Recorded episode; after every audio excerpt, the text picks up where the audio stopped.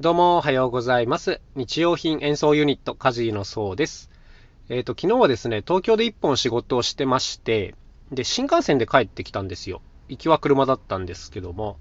なんでかっていうと、あの、来週また別の仕事が東京であって、で、今度は新幹線で行って車で帰るっていう、まあそういう道順にしたので、まあ帰りはこう、新幹線で楽に帰ってこれたんですけども、いや、いいですよね。車だと東京まで5、6時間かかるんですけども、新幹線だと1時間半でピューッと帰ってこれるんで、やっぱすごい楽ちんですね。で、こういうのに乗ってる時にね、いつも感じることがあるんですけども、まあ贅沢させてもらってるなっていうことなんですよ。うん、てのは、あの、以前にもね、こう名古屋から東京までの移動っていうのは結構頻繁に、まあ個人的な移動とかあったんですけども、もう大体ね、夜行バスなわけですよ。うん、お金なんてないからね。で、どうだろう。新幹線だと、まあ大体片道1万円ぐらいなんですけど、まあ昔の夜行バスだとですね、3000円とか、はい、4000円ぐらいで大体こう移動することができたんですね。そうそうそう。で、当然そのお金なかった時っていうのは、そこから、ん？その差っていうのが大きかったですから、まあひたすら夜行バス行ったんですけども、もうとにかくね、夜行バスって乗ったことある方は知ってると思うんですけども、めちゃくちゃ疲れるんですよ。うん、まあ、座ってるっていう意味では新幹線と一緒なんですけど、なんて言うんですかね、あの、隣の人との近さとか、足の伸ばせなさとか、うん、あと、下手にこう前後にですね、喋る人がいた時のあのストレスというかね、あの、そういうのがひっくるめて、まあ疲れるんですね。で、まあこういうのも考えると、やっぱ新幹線ってすごいね、僕にとっては贅沢な乗り物なんですよ。で、なんかこういう時に本当になんか感じてしまうのが、このお金の出所なんですね。まあ、今回も仕事で行ってるんで、まあ、交通費という名目で、当然この新幹線代を請求しているんですけども、例えばコンサート仕事で行くんだったら、これってま形を変えてはいますけど、まあ、チケット代とか、あとはこう、特定の団体がやるときっていうのは、月会費だったりするわけですよ。でこういうのから我々の交通費が出てるっていうのを感じるんですけど、まあ、例えば1万円のね、交通費だったとして、まあチケットが1000円だったとしたら、10人分のチケットが交通費だけで消えてるっていうことになるじゃないですか。まあ、これ当たり前なんですけど、そう考えるとなんかすっごい本当に贅沢な移動方法だよなと思っちゃいます。10人を1000円で集めるのって結構大変なので、はい。これがね、たった片道の移動で消えてしまうなんて、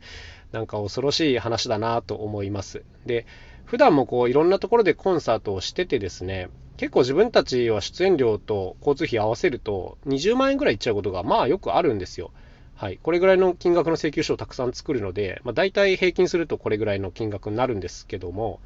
これもね、やっぱりいつも考えますね。その、チケット代に換算したらいくらで何人集めなきゃ成立しないのかとかね。はい。こういうことも本当によく考えます。で、まあ、正直言うと自分たちはそんなに知名度がないので、これはね、ペイしてない場合が多いんですよ。はい。じゃあなんで払ってもらえるかっていうと、まあこれはいろんな場合があります。その、例えばね、行政だったら補助金を使うっていうこともありますし、まあ行政じゃなくても使うことはありますが、はい。まあだからね、言い方を変えると、あの、税金が回ってきてるっていうこともあるんですよ。あります、こういうことも普通にね。はい。で、あとはそうだな、月会費取ってるような感じのグループ。まあ、あの、子供劇場とかだと、やっぱ年間でこう、参加費をプールしてるので、まあ、その中から補填してるっていう形があったりします。だからそもそも何て言うんですか、その黒字をあんまり出そうとしてないというか、ある予算内でやりくりしてるような団体の時は、何て言うんですかね、そのバランスがちょっと崩れても呼んでもらえる時があるので、まあ、本当にありがたいなと思っていますが、こういうのでやっていたりします。あとは、そうですね、小学校とかの芸術鑑賞とかだと、まあ、これも形はいろいろですが、例えばこう各家庭にね、えー、と500円とか800円とかそういうのを請求して、まあ、それをこう出演料に割り当ててもらうっていうこういう形もあったりします。うん、でもまあとにかくね、なんていうんですか、そのお金の出所っていうのは常にやっぱ強く意識しています。うん、で、その変な話ですけどね、払ってもらったお金以上のこう楽しさっていうのがやっぱ伝えられるようになんなきゃいけないなとは、はい、もう常日頃ね、本当に思っていますね、これは。はい。あの、だから自分自身もこうどっかに遊びに行くときにね、当然お金を払っていろんなサービスをまあ楽しむわけですけども、もういっつもね、そのコスパのことをね、考えちゃう。はい。例えば1000円でこれが遊べて、それが1000円以上の価値があったなとか、うん、3000円のテーマパークで、うん、3000円分は全然楽しめなかったかなとかね、こういうことをね、常に比較しちゃってるような、ちょっと性格の悪い人間なんですけども、まあ、こういう態度の僕がですね、唯一、あの、いやいやいや、あの、それはもっと出してもらわないと困るよ、みたいなことを言うことがあって、これはシンプルにもう、あの、企業相手のお仕事の時ですね。はい、もうこの時ってのはね、僕は結構あの、強気というか、うん、だから普段はね、だからそのお金の出所をすごく意識しちゃうんで、結構なんて言うんですかね、あの予算がないと言われたらその中でなんとかやりくりしようとかいうふうに考えるタイプなんですよ。でもっと言うと、個人からの発注に関しては、もう予算がね、かなり厳しくてもできるだけ受けるようにしています。その人が自分の懐を痛めてお金を出してるような場合は、もう、あの、なんて言うんですか、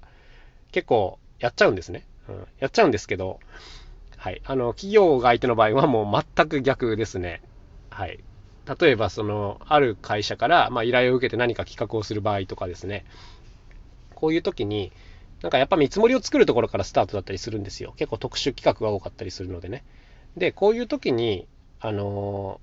ー、以前活動を始めたばっかりの時は、まあ、それでもなんとかある程度安くできた方がいいのかなみたいな考えでいたんですけども、まあ、いろんな方と付き合っていく上でですね、まあ、すごく値切られることが多いんですよ。で、ただ値切られた時に、いつも思ってしまうのはね、反射的に。でも、財布、あなたの財布が傷んでるわけじゃないよねっていうことを思うんですよ。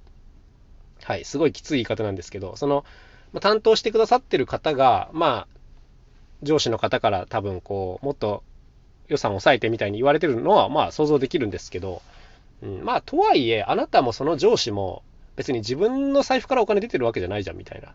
ことを思っちゃうんですよ。でも、こっちからするとね、こっちって僕たちのことね、僕たちに関しては、まあ、自分の財布に直結する内容になってくるので、この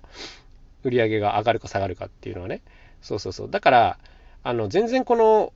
責任感が違うと思うんだけどな、と思いながら、だから、あの、まず企業が相手の場合っていうのは、予算をかなり多めに見積もって出します。で、そその上で、まあ、なんていうんですか、値下げ交渉があった時に、まあ、もともとこっちは高めに出してるので、まあ、ほどほどのところに落ち着けるか、もしくはもう全く一切値引きをしないかですね。あの、さほどやりたいなと思わない仕事の場合は、もう一切値引きとかはしないという、これぐらいの感覚でいたりします。うん、なんかこれやっても消耗するだけなんだよな、みたいな仕事の時は、もう本当に結構高めに出す。はい。まあ、それで、なんていうんですか、向こうが発注してくれれば、くれれば、まあ、ありがたいお仕事になるし、まあ、ちょっとこれは難しいってことになれば、バランスが取れないねっていうことで、まあ、流れるっていう、それだけなんで、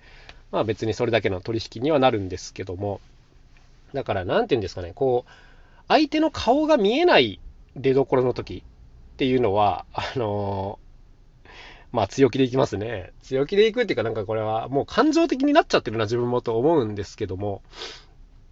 そうそうそう。逆はだから弱いんですよ。相手の顔が見えちゃってる時。あの、この人が自分の身銭を切ってお金を出して、こう、仕事を頼んできてくれてるんだなって分かっちゃう時っていうのは、ついこう、弱くなってしまうという、こんな感じですね。だから、こう、冷徹な、あの、僕みたいな人間でも、こういうところを疲れると結構弱いっていうところがあって、うーん、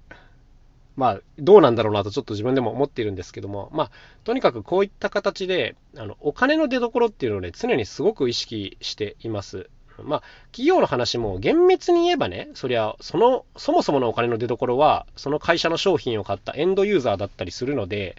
それはね、個人の財布から結局はお金が出てたりするんですけども、まあ、とはいえですね、とはいえって感じなんですよ。僕はその人たちのこと知らないしね。はい。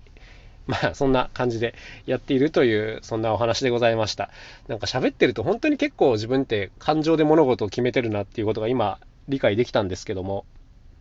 うん、値付けって難しいですよね。だから僕らみたいなフリーランス相手にやってると、こういうちょっとした感情で値段が大きく動くことがあるよっていうことをなんかあの知っといてもらえると嬉しいなと思います。あとは前も言ったかもしれないんですけど、自分たちが経験したことないものっていうのは、あのお金をむしろ払ってでもやりたいって思うことがよくあります。